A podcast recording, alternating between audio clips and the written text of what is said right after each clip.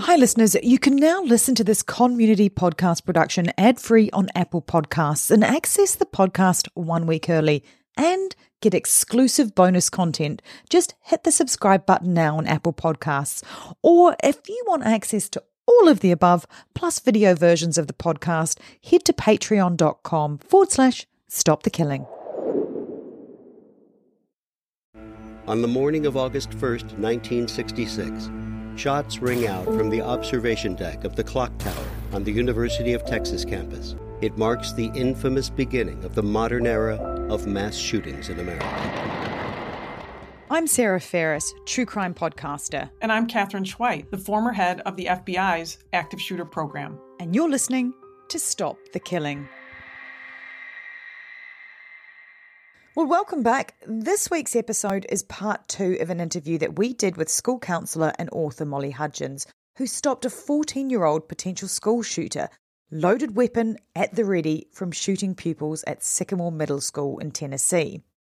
Now, if you've landed on this episode by happenstance, or perhaps you're backward binging the podcast, then please do go back to the previous episode where Molly will have you on the edge of your seat as she recounts how that sliding doors moment unfolded in her office.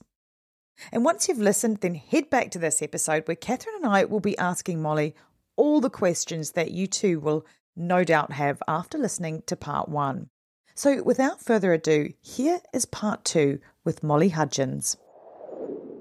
You know, one of the important things that I took away immediately from our conversations, it was very clear from what you were describing that this boy created a narrative. Mm-hmm. He created a narrative that wasn't actually necessarily based on fact. Right. Because he wanted that story to work with what he might do.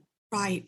And when it came down to options, you know, he believed that he could either do something, he could give me the gun, or he could leave. And I knew two of those options I had to convince him were not the best option for him, but it had to be his decision. It had to be his choice. He had to be able to see the validity behind relinquishing not only this weapon, but this feeling of control over that situation, while not seeing me as trying to control it.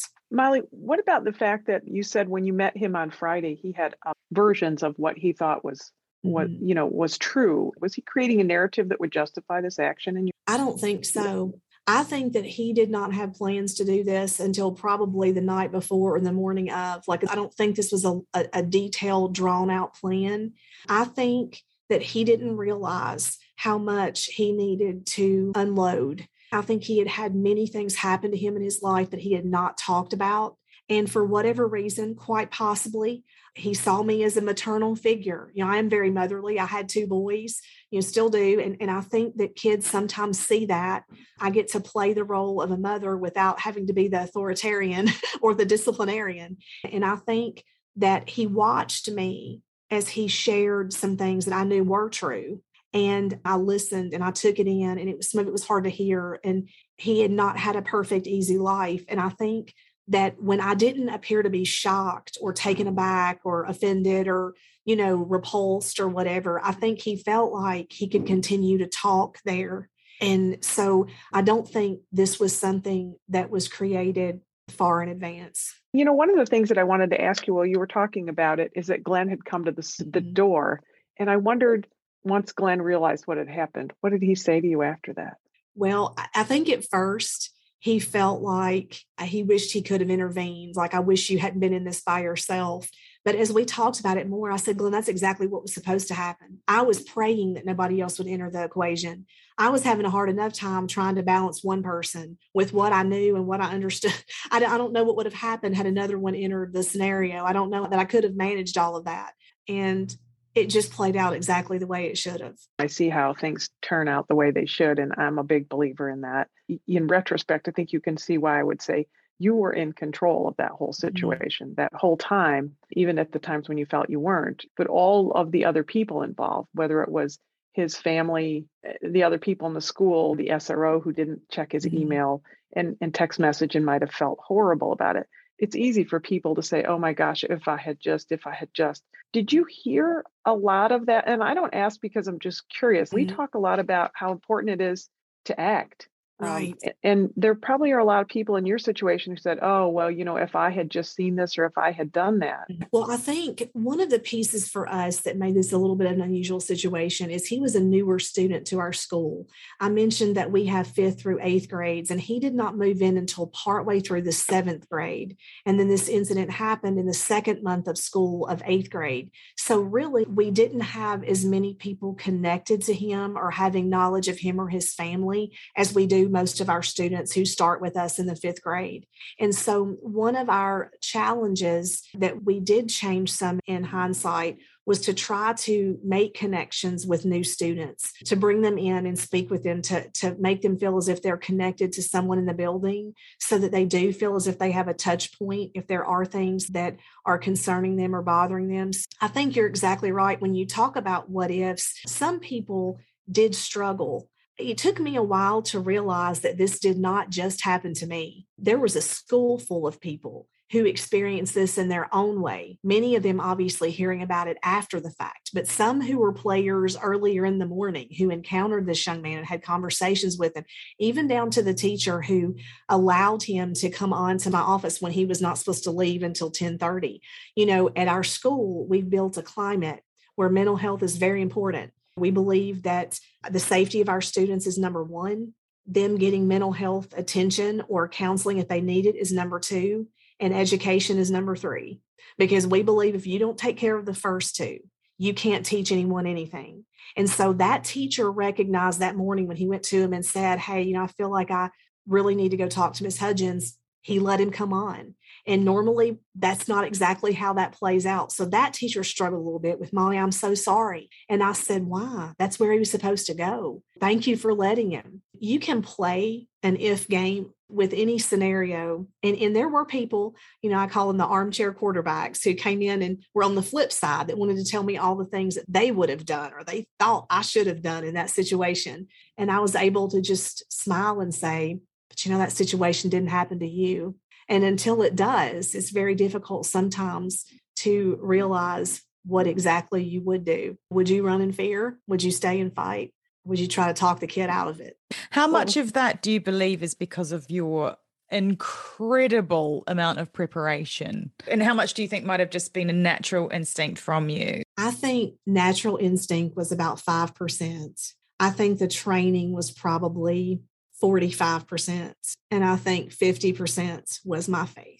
I probably could have been struck by lightning ten times or won the lottery as many as I am to have survived that with no shots fired, no lives lost. So when people talk about the one percent or the less than one percent, you're looking at it, right? And you did a tremendous job of preparing yourself for any traumatic, dramatic, problematic situation you might face. Right. But you know as well, even with all of your training, it doesn't matter exactly how much you prepare yourself and in what way. There's always going to be nuances in a situation that alter and change it. And when that happens, you're right. We have to be adaptable and we have to be flexible and we have to react, or we can choose to do nothing. But if we choose to do nothing, there's still going to be an action. And I think and my goal in all of this was to be proactive. You know, I can't tell people that, yes, everyone should study about mass shootings who work in a school, because I think I'd have a hard time getting people to buy in.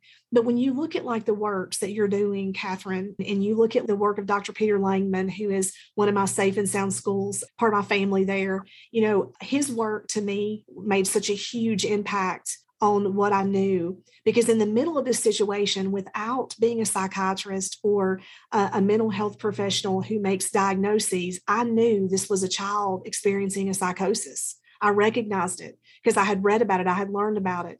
And so I think that when you're working in whatever setting you are, it is best to try to prepare yourself for whatever crisis may come your way. And then know that even when it happens, you're probably still going to have to think on your feet and make decisions. And the whole time you're going to be hoping you've made the right one.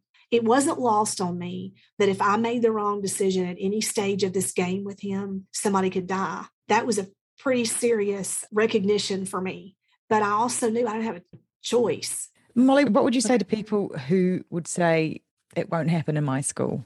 That's what most people say. It'll yeah. never happen here. But then when it does happen, what they say is you should have been prepared. So what I tell people is, no, it probably won't happen in your school, but what if it did happen at mine? Happened to me. And I think when people hear this story, it becomes very real. I travel all over the country and share this story, but I still have this job. I'm still in the trenches. So I think for teachers and educators across the country and the world, that means something, because I'm still talking about what they are doing. And every day is like continued research for me, right? And plus having the opportunity now to meet people like Catherine who have done research and work and have looked at these situations from the inside out.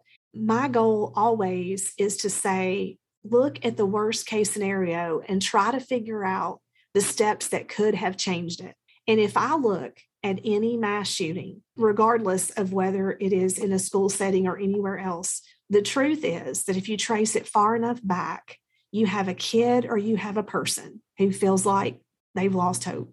And if we can find them, that is my goal every day here, is to find the kid. And I, sometimes I feel like it's just the ones that pop up in front of me that knock on the door and come on in. You know, I just always say, well, that kid, must, it must be their day. They're supposed to be here. So it's the recognition of we can be a positive influence where we are.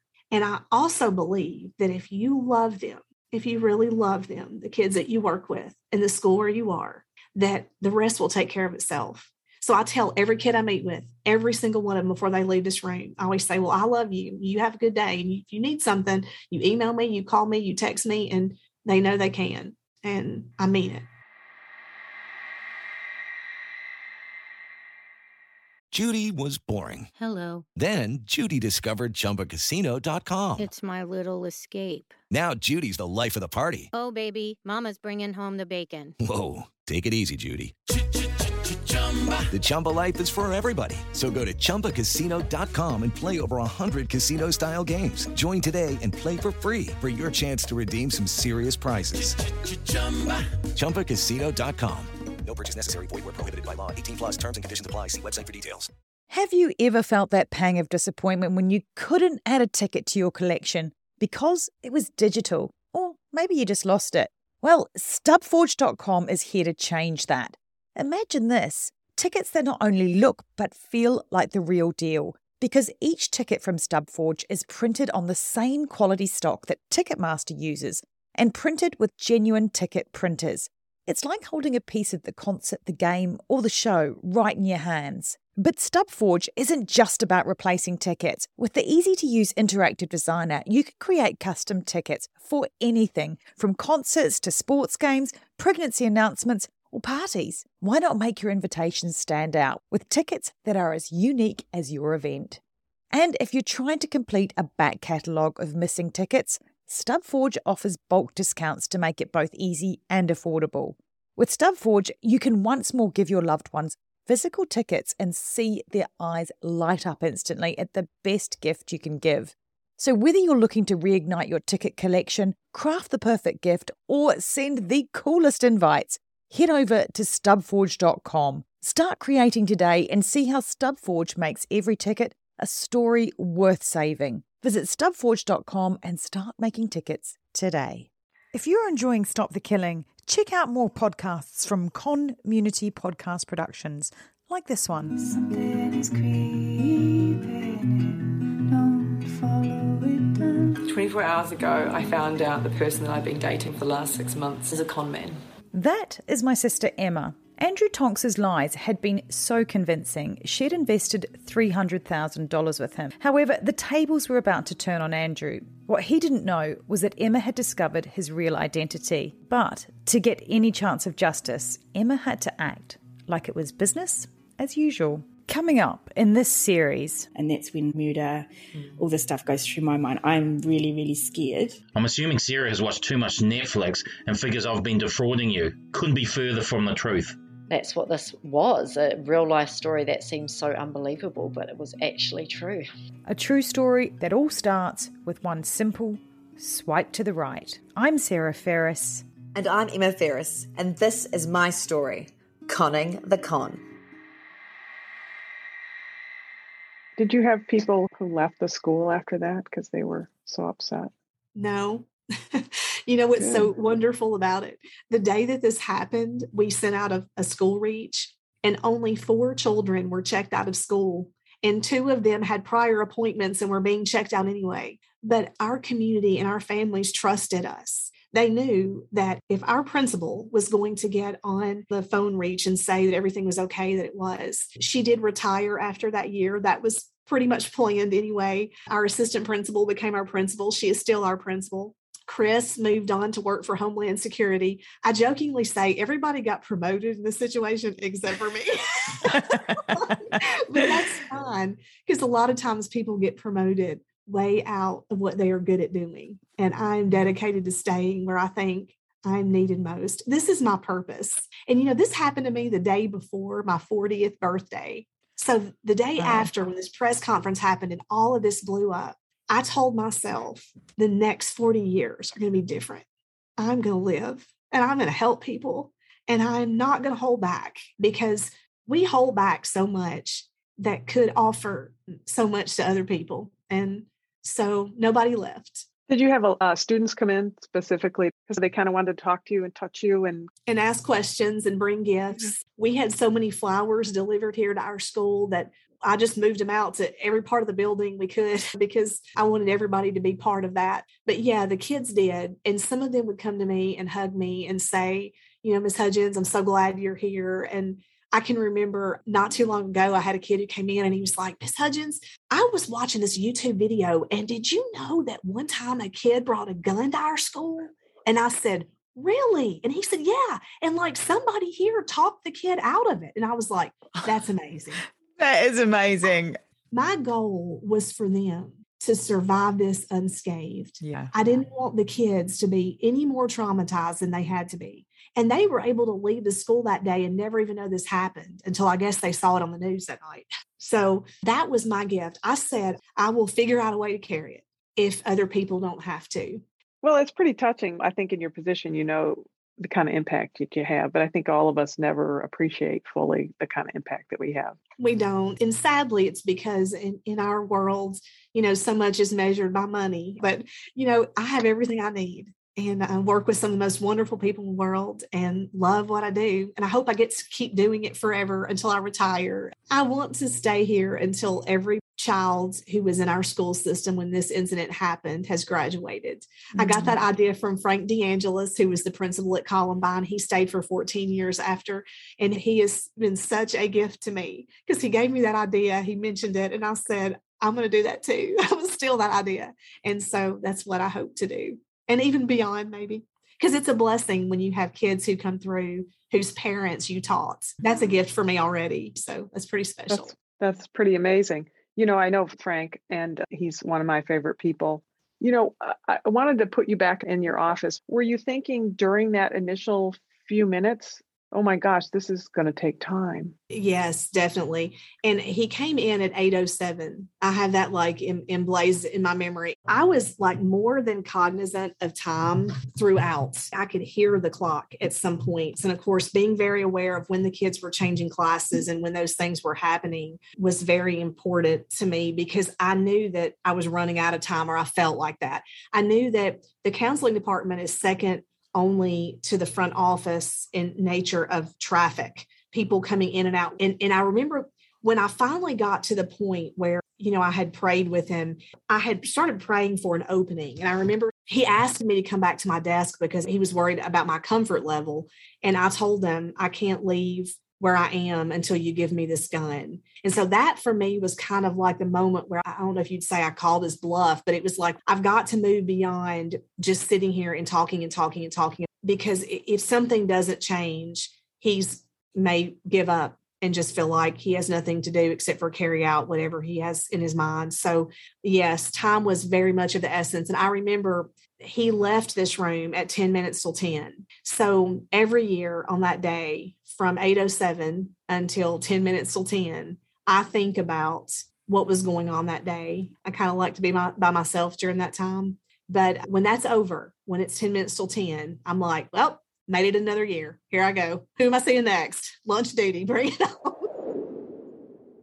But one of the other things I wanted to ask is, are the students different now? Do they have different stresses now than they had back? Yes and no. The saying that kids will always be kids, there's some truth to that, especially in the middle school years where it's like the epitome of awkward. You have braces and your hair grows different ways and your weight fluctuates and you're trying to decide what you like to do. And those things have never changed. And I had um, a pretty rough middle school experience myself. So I think that helps me when I have these conversations with kids. So some things, no, I feel like they have not changed. Other things, yes. I get asked a lot about, has the pandemic affected our students? And I do think on some levels that has. There have been fears there, but it's also given us opportunities to have conversations that we would have never had with them otherwise.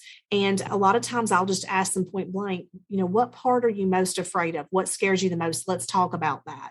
And then we can really look at research or data or things to help comfort them about the number of children who have been lost to this pandemic and, and things of that nature. So I think that they have different struggles. Kids ten years ago didn't have social media and now they do. And so we deal with a lot of issues that involve bullying because it's a lot easier for kids to do that behind a screen than to do that to someone's face. But we take opportunities, like we have a classroom guidance lesson that we're preparing to do next week where we're talking to our students about social media etiquette, about what's appropriate and inappropriate, but also about safety and how to protect yourself online, because we are seeing kids being allowed to have their own personal devices much younger than we used to. We see them as young as elementary school now. And so we're trying to teach them some things about that because their parents, a lot of who are my age or maybe a little younger, didn't have this themselves. So we're trying to raise a generation of kids with experiences that we only have because we are having it along with them. So yeah, things are different and they are the same. What is the hardest part of all of this for you? Wow. Nobody has ever asked me that before. The hardest part for me is that this is woven into my fabric. It never leaves me. There is never a day that I don't think about it. But that is also a precious thing as well, because I'm reminded every day that I'm living on borrowed time. And I've gotten to see so many things that I would not have otherwise. So the hardest part is that while everyone else was able to move on, that is still a place where I am present and progressing. I think it took a lot of courage for me to come back. Not many people experience a traumatic event and return to the scene of the crime and work every day for seven hours. So I'll give myself credit for that. I stood outside my office door the day after with my key in my hand, a little nervous. And I said to myself, good grief, Molly, it's an office. Go in. And I go in every morning. I have the joy of working with people like Alyssa Parker and Michelle Gay, who have experienced great loss when they lost their children at Sandy Hook. And I have the opportunity to come alongside them and offer encouragement while always still seeing what might have been. And so I think the hardest part is just trying to figure out how to never let this change me, because I don't want this incident to define me. I want to define it. And that's what I try to do every day. Yeah, that's got to be challenging because this is what people want to talk to you about. It is. Every time there is a mass shooting or attack anywhere in the world, people will send me a link to the news story. And I always think that's interesting. Some of them may think I just want to continue my research, which I will always do, probably, honestly. I have your book on my nightstand still. Um, but at the same time, it's always nice to when people don't remember. I appreciate that. And, you know, when I spend time out socially, I spent twenty years as an F B I agent, right? I, I would almost never introduce myself that way when I was out socially, because then that's all people want to talk about. Right. Mm-hmm. And I think in your small community, you must face it all the time. You you go to the grocery store, people stop you. Well, interestingly enough, though, there's a saying that you can never be a hero at home. And I think that's very true. And that I think after a while, people were kind of, I call it over mollied, like they had heard enough about this incident. And so ironically, I don't get a lot of it here. It's only if I go other places. But fortunately, I, I had, had a lot of direction from the Medal of Honor recipients who have been able to kind of help me navigate some of that, You know, we have probably ten posthumous citizen recipients who lost their lives in schools. Uh, the six teachers from Sandy Hook are all um, citizen honor recipients. And so I wear this when I talk about them, for them. And I've had to learn that this represents something. I, I will never feel like I fit in a category with Aaron Feist and Peter Wong, who lost their lives at Parkland. I'm never going to feel like I'm supposed to be in a category of those people, but I also understand somebody has to speak for them. And that's what I want to do by wearing this and having it. It won't always belong to me. I take talking about these things and sharing with people very seriously because I do want it to help someone. I do ultimately want that. And you're right. It's nice when I just show up to a ball game and I'm Henry's mom who's keeping the stats, or, you know, I go to one of Bradley's band concerts and I'm in the pit crew lugging all the equipment with everybody else. You know, that's the real life. What advice would you give to parents? Well, probably make sure that you're having conversations with your kids. When you ride in the car, it's just the two of you, just talk about whatever, because something you say, they're probably going to comment on at some point. Even if the first fifteen things, they're like, nah, nothing, or how's your day? Fine. You know, eventually you're going to hit on something that will be a conversation piece. Look for opportunities to allow for those conversations to happen.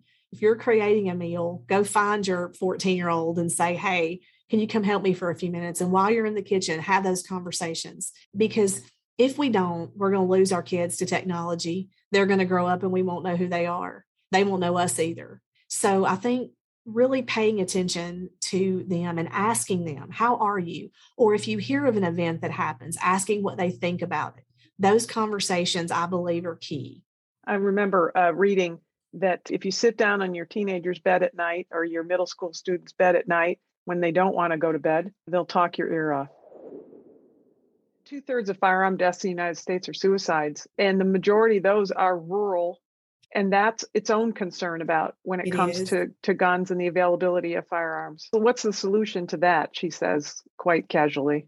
Wow, that's a tough question. I think that people in rural areas sometimes feel more isolated. They sometimes feel more disconnected. That's a sad thing. It's important for us to try to build communities in places where people feel like they're alone, or just that they feel like they can reach out or have a place to go and talk. I wish I had a good answer for that question. I don't, I still believe that people start experiencing symptoms of depression and things that could lead to suicide when they are young. I feel like some of our best mental health people need to be in schools, because if we can recognize kids in crisis and we can help them get into a situation where they feel supported and they feel like they have hope and there are resources for them, I think that we can prevent suicide. But we have to do it early. We have to find them early when they first start to feel as if they're losing that hope. And they have to know how to reach out and where to go and who to talk to. So that's a tough, tough question.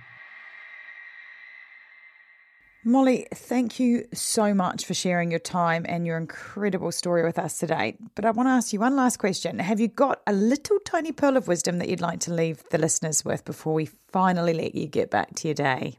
I think it's just that if you're listening to this, you are either a person who has hope or who does not.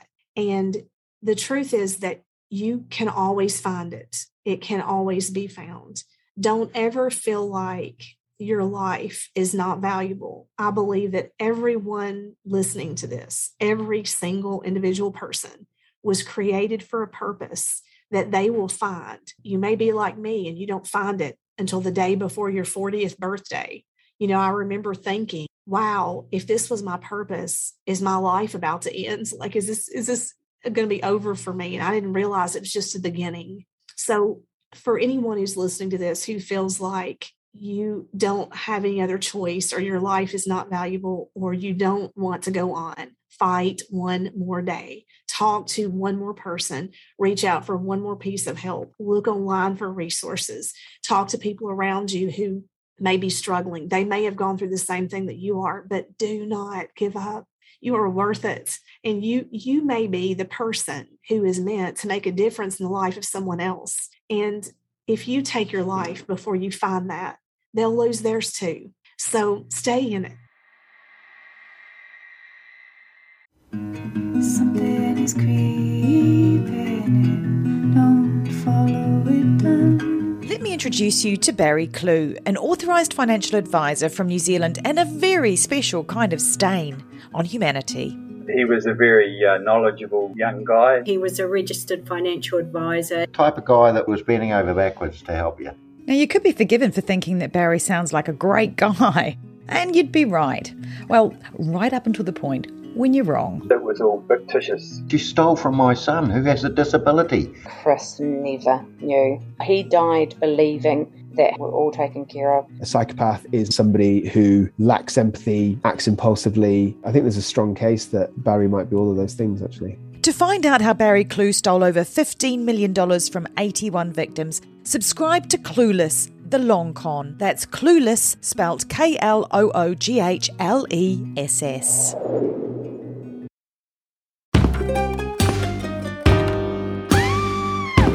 Hi, I'm Sean McCabe. And I'm Carrie McCabe. We are, well, married, obviously, but we're also obsessed with the darker side of things. True crime stories, alien abductions, poltergeists. If it leaves you scratching your head and keeping those lights on at night, we want to hear about it. That's why we host the podcast, Ain't It Scary, with Sean and Carrie. Every week, we bring our listeners a true story guaranteed to send chills down your spine, from history's most brutal serial killers to the mystery of spontaneous human combustion. Yep, lots of these stories leave unanswered questions behind, and you'll get to poke through the rubble of the evidence with a hardened skeptic and someone whose mind is more open to fun. Yeah, that's what I was going to say.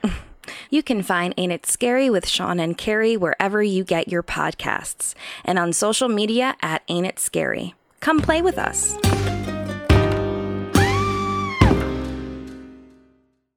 Well, as this is a shorter episode, we want to give you a little heads up on what's coming up. But before we leave Molly's story, just a reminder that you can find the link to her book, Saving Sycamore, in the show notes. And if you want access to the video of the interview and loads and loads of bonus content, then do head over to patreon.com forward slash stop the killing. And the link, as always, is in the show notes. So on to next week's episode. I want to tell you a little bit about it because it's a doozy. We're tackling the million-dollar question. Does gun access actually equal gun violence? But don't worry, I'm not going to be the one answering it. My name's Adam Lankford. I'm a professor of criminology and criminal justice at the University of Alabama. So Doctor Adam Lankford conducted a study of one hundred seventy-one countries looking at the relationship between gun ownership and gun violence. Join us as we delve into which countries you might want to put on your bucket list and tell you which ones you definitely want to swerve.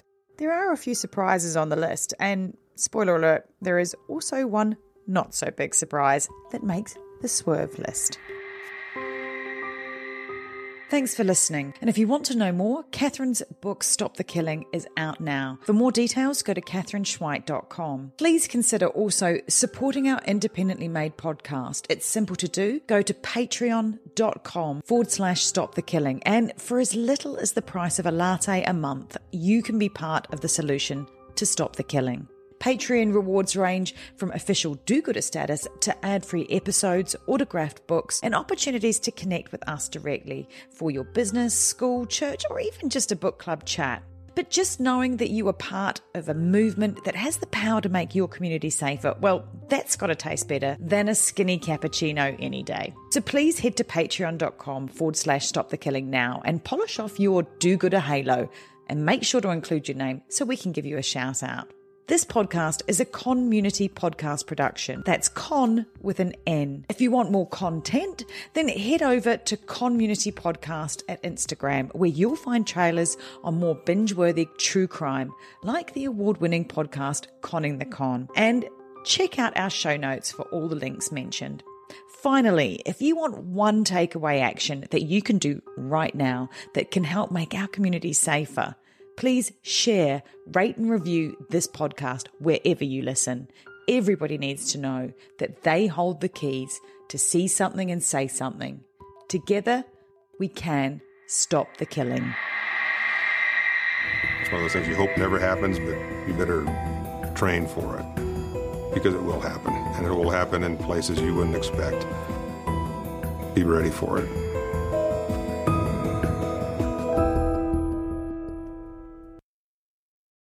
You may recall I mentioned at the end of the last episode, Catherine and I met some incredible podcasters at CrimeCon in both Vegas and London this year who create ethical and compelling content. So let me introduce you to one such podcast, Crimepedia.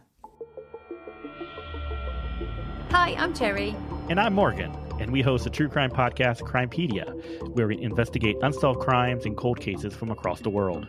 We work with law enforcement and victims' families to help spread the word about cases that need more help. So join us every Tuesday wherever you download your podcasts. And follow us on social media. Just search for Crimepedia.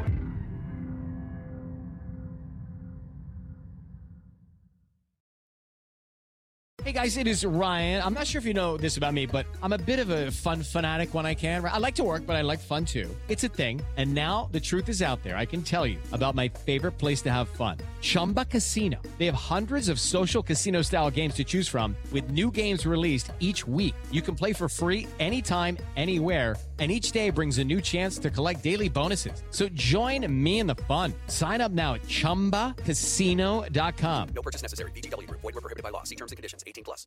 Hi, I'm Matt Harris. Seton Tucker and I host the podcast Impact of Influence, which for two years covered in depth Alec Murdoch, who was eventually convicted in twenty twenty-three of murdering his wife Maggie and son Paul. That story continues to evolve, and we will cover that. Plus, we will tell you stories of other true crime events that have happened in the South. Please join us on Impact of Influence and give us a follow on the Impact of Influence Facebook page.